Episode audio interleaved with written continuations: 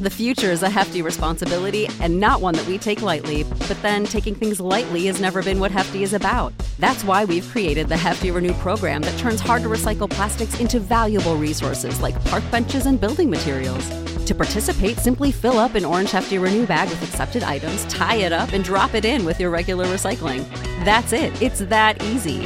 It's time to rethink recycling with Renew. Particular valued resources may vary by geography. More info available at heftyrenew.com. This is the story of the one. As a maintenance engineer, he hears things differently. To the untrained ear, everything on his shop floor might sound fine, but he can hear gears grinding or a belt slipping. So he steps in to fix the problem at hand before it gets out of hand. And he knows Grainger's got the right product he needs to get the job done, which is music to his ears. Call, clickgrainger.com, or just stop by. Grainger, for the ones who get it done.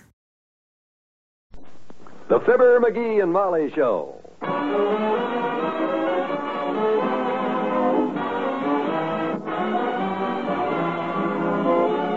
NBC and Tums present Fibber, McGee, and Molly, transcribed.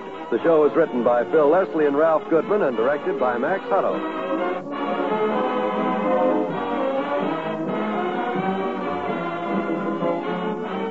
Fibber and Molly will be with you in a minute. This is Don Wilson. When you have a nagging case of acid indigestion or heartburn, don't wait for relief. Take Tums, the don't wait relief. You don't waste any time with water, spoons, and glasses. There's no mixing. Just eat one or two pleasant, minty tasting Tums, and relief is on the way. Tums are a safe relief, too. They are not water soluble, therefore, there's no danger of over alkalizing, no acid rebound. The gentle form of calcium in Tums acts as a scientific buffer, neutralizes excess acid, then stops its action automatically. With all these advantages, Tums are economical besides. Cost only 10 cents a roll. So economical that you can always have them on hand at home and in your purse. So get a roll of Tums today. Yes, don't wait. Get Tums, and you'll never have to wait for fast, pleasant relief from acid indigestion.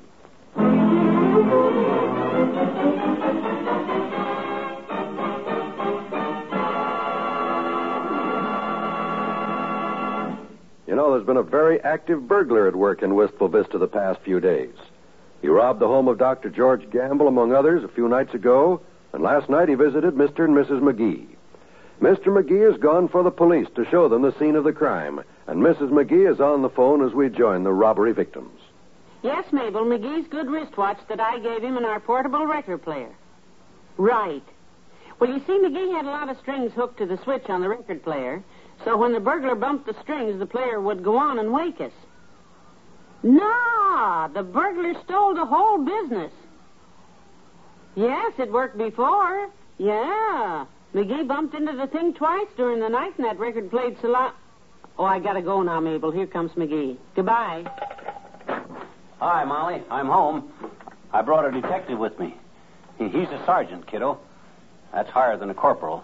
Right, Sarge? Uh, uh, yes, I'm Sergeant Peterson, Mrs. McGee, Elroy Peterson, robbery detail. Oh, how do you do? I'm sure, Sergeant. Uh, now, I can tell you exactly how it happened. I already told him, Molly. He wants to look over the scene. This won't take long, Mrs. McGee. Mrs. McGee. I thought you detectives always said ma'am. Well, well, not all of us, ma'am. Now, would you mind telling me about what time the robbery occurred, Mrs. McGee? Well, now, let me see. It must have been around 3.30 because we were asleep. Oh, no, Molly. It was closer to 4.30. Well, the reason I'm so sure of the time, Sergeant, is because we didn't get to sleep till about 3 with the phone ringing and the burglar alarm going off. That burglar Uh, alarm... just a moment, sir. You say your burglar alarm sounded? Sounded horrible, yes. That 30-piece orchestra playing the William Tell Overture at the top of their voice and himself here tangled up in the strings and the telephone ringing... Hold it, Molly, hold it. I think you're going too fast for him. Did you get all that wrote down, Sergeant? Uh, well, I won't take it all down, sir. I only brought one notebook. Well, we got plenty of paper if you run short. Oh, thank you. Now, would you mind uh, just giving me that bit about the burglar alarm again, please? Uh, where is the alarm, sir? Oh, they stole that, too. Yeah, it had one of my favorite records on it and my wristwatch that I was using for bait. And when I tried it out, it worked fine because the guy next door called up to beef, but he's a sorehead anyhow. Hector Howe. You know him? Hector Howe? Uh, well, let's try another angle, huh? Have you any idea how the prowler gained access to the premises? How's that? Wants to know how he got in. Oh, I can tell you how he got out, sir, because the front door was standing wide open. please, Molly, I'll tell him. I think he must have jimmied the window in the kitchen, Sarge, and then locked it again because it was locked tight this morning. Uh, yeah, yeah, I see. Uh, you mind if I take a look at the window? No, no, I guess you can. Although, come to think of it, the burglar probably come in the front door at that because that's where I had the watch here in the front room on the coffee table. Uh, which coffee table? The one the burglar stole. The burglar, the co- uh, how was that again? You see, Sergeant, I put my watch on the coffee table for bait to get the burglar to set off my burglar trap, see? It's a very fine watch. It's an heirloom my wife gave me several years ago. Only I've been meaning to have it fixed on account of because it's been running ten minutes slow and making me late for all my appointments. Sometimes he misses the first half of the bowling match because the watch. Keeps running ten minutes slow. It's a very handsome gold. Wristwatch. She give me it. I could set it up ten minutes every day. Only what it does, you see, it runs slow for three days and then it jumps ahead an hour. So I have to figure 30 minutes slow for three days and then an hour fast, which gets pretty confusing. Where'd he go? Down the street. I guess he wrote down everything he needed. Hmm. Well, it should be a breeze for them guys to solve this thing. All they got to do is find a sneaky looking guy wearing Kramer's diamond studded elk's tooth and my gold wristwatch and eating off of Doc Gamble's sterling silver. If he's wearing your wristwatch, he'll be ten minutes late, too. That ought to help. It's probably the sergeant with some more questions. Come in. Well, Mr. Wimple. Hello, folks. Hi, Wimp. Come on in. Thank you, Mr. McGee. I'll only be a minute. I was on my way down to the police station. and Not I- you, too. I beg your pardon, Mrs. McGee. She means has that dangerous criminal who's on the loose broken into your house, too, Wimp? Oh, no, Mr. McGee. Not with Sweetie Face, my big old wife there. No burglar is that big a fool. Yeah, I guess you're right. How is it, Mrs. Wimple? All right? Oh, she's fine, Mrs. McGee. I'm just on my way over to the police station now to pick her up. Oh? She goes down there twice a week for the jujitsu course. Studying, is she? Teaching. Oh. She taught judo in the Marines during the war, you know. Ah, she sounds like a great girl, Wimp. Yes. A great big girl, Mr. McGee. Say, how much does she weigh, Wimp? Your wife, how much? Oh, I've never been able to find out, Mr. McGee. Oh, she won't tell, huh? Oh, no, it's not that, Mrs. McGee. It's just that every time Sweetie Face steps on a scale, the little arrow spins around about eight times, and then, like the poet says, the arrow shoots into the air and falls to the earth, we know not where. Longfellow? No, wide girl. so long, folks. So long, Wallace.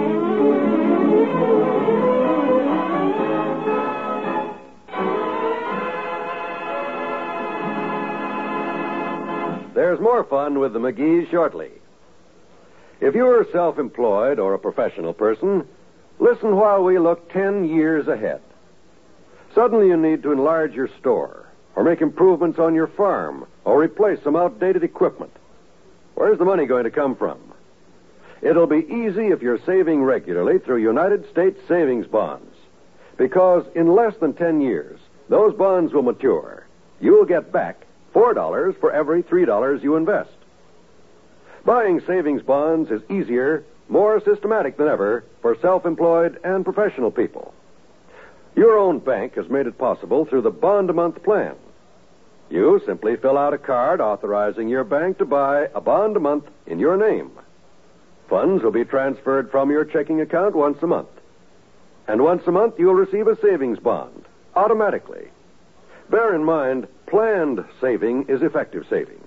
Invest in United States savings bonds through the bond a month plan.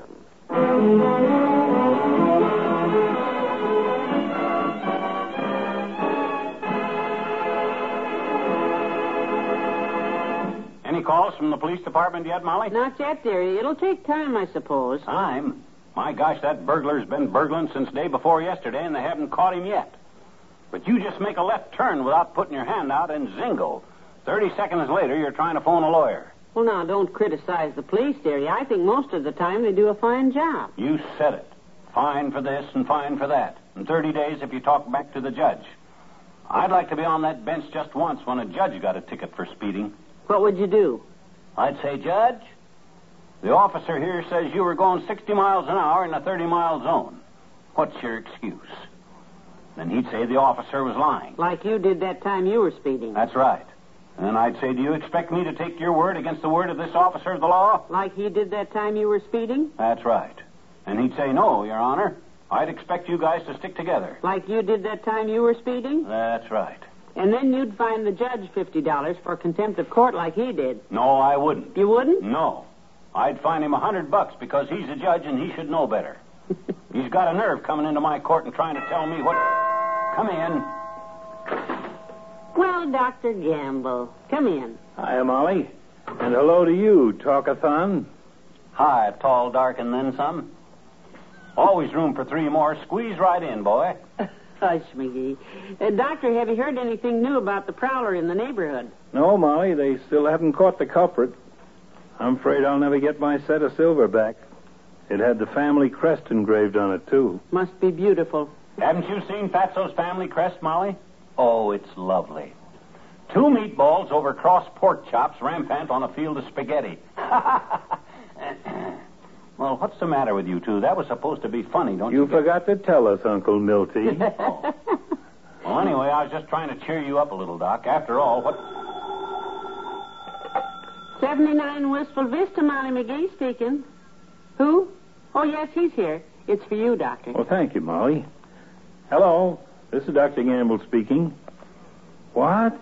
You did? Well, that's wonderful. I'll be right there. What's that address? Office calls. McGee, you got a piece of paper? Yeah, right here, Docky. Here's a pencil. What happened, Doctor? They found the burglar's room, and it's packed with loot. Oh? Yep. Haven't got their hands on him yet. They've got my silver back. They want me to identify him. Gee, swell. He says they got the record player down there, but no sign of your wristwatch. Hey, what was that address again, Chief? 1286. I'll be right down. Goodbye. Oh, dear. Well, now, if that ain't the most incompetent, acidine, knuckle-headed bunch of nincompoops I ever saw. Spend three days on a case and get back everything but my good wristwatch. Tough.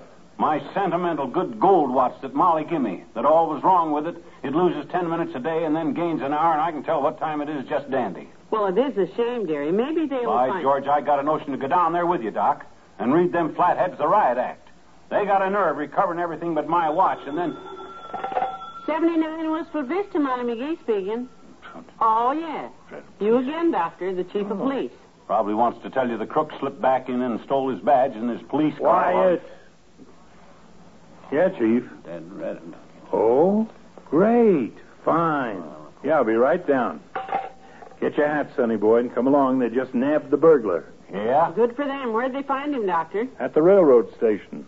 Chief said he had his getaway planned on split-second timing to grab the eastbound streamliner. No kidding. But he was wearing a gold wristwatch that lost ten minutes on him, and the cops got him just as he missed his train. Aha, that's my wristwatch, Molly. Imagine my little watch helping to nab a crook. Yeah. Well, grab your hat and come along, Tootsie. We ought to get a reward for this on account of because that watch.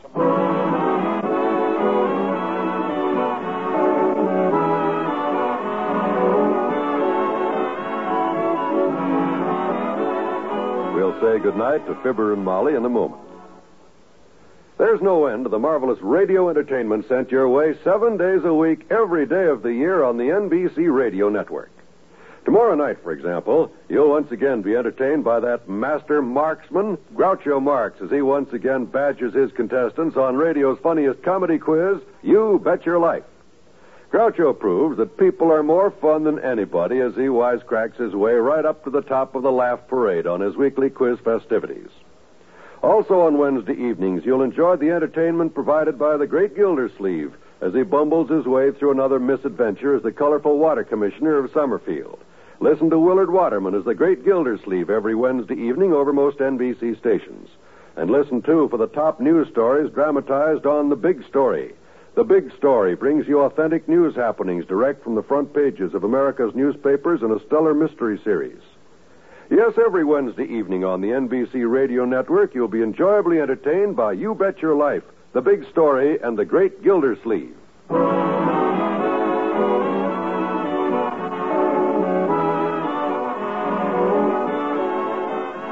Well, I'm glad everything turned out all right, McGee. Is your watch okay? Yep.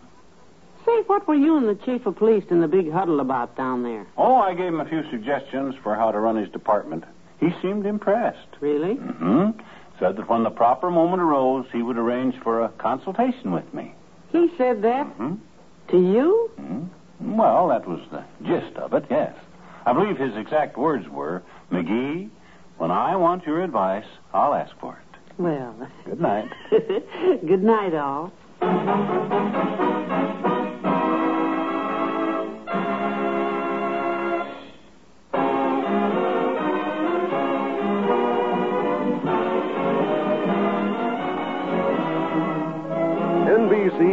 Tums have brought you the Fibber McGee and Molly program, transcribed with Bill Thompson as Wallace Wimple, Arthur Q. Bryan as Dr. Gamble, and Bill Conrad as the detective. This is John Wald.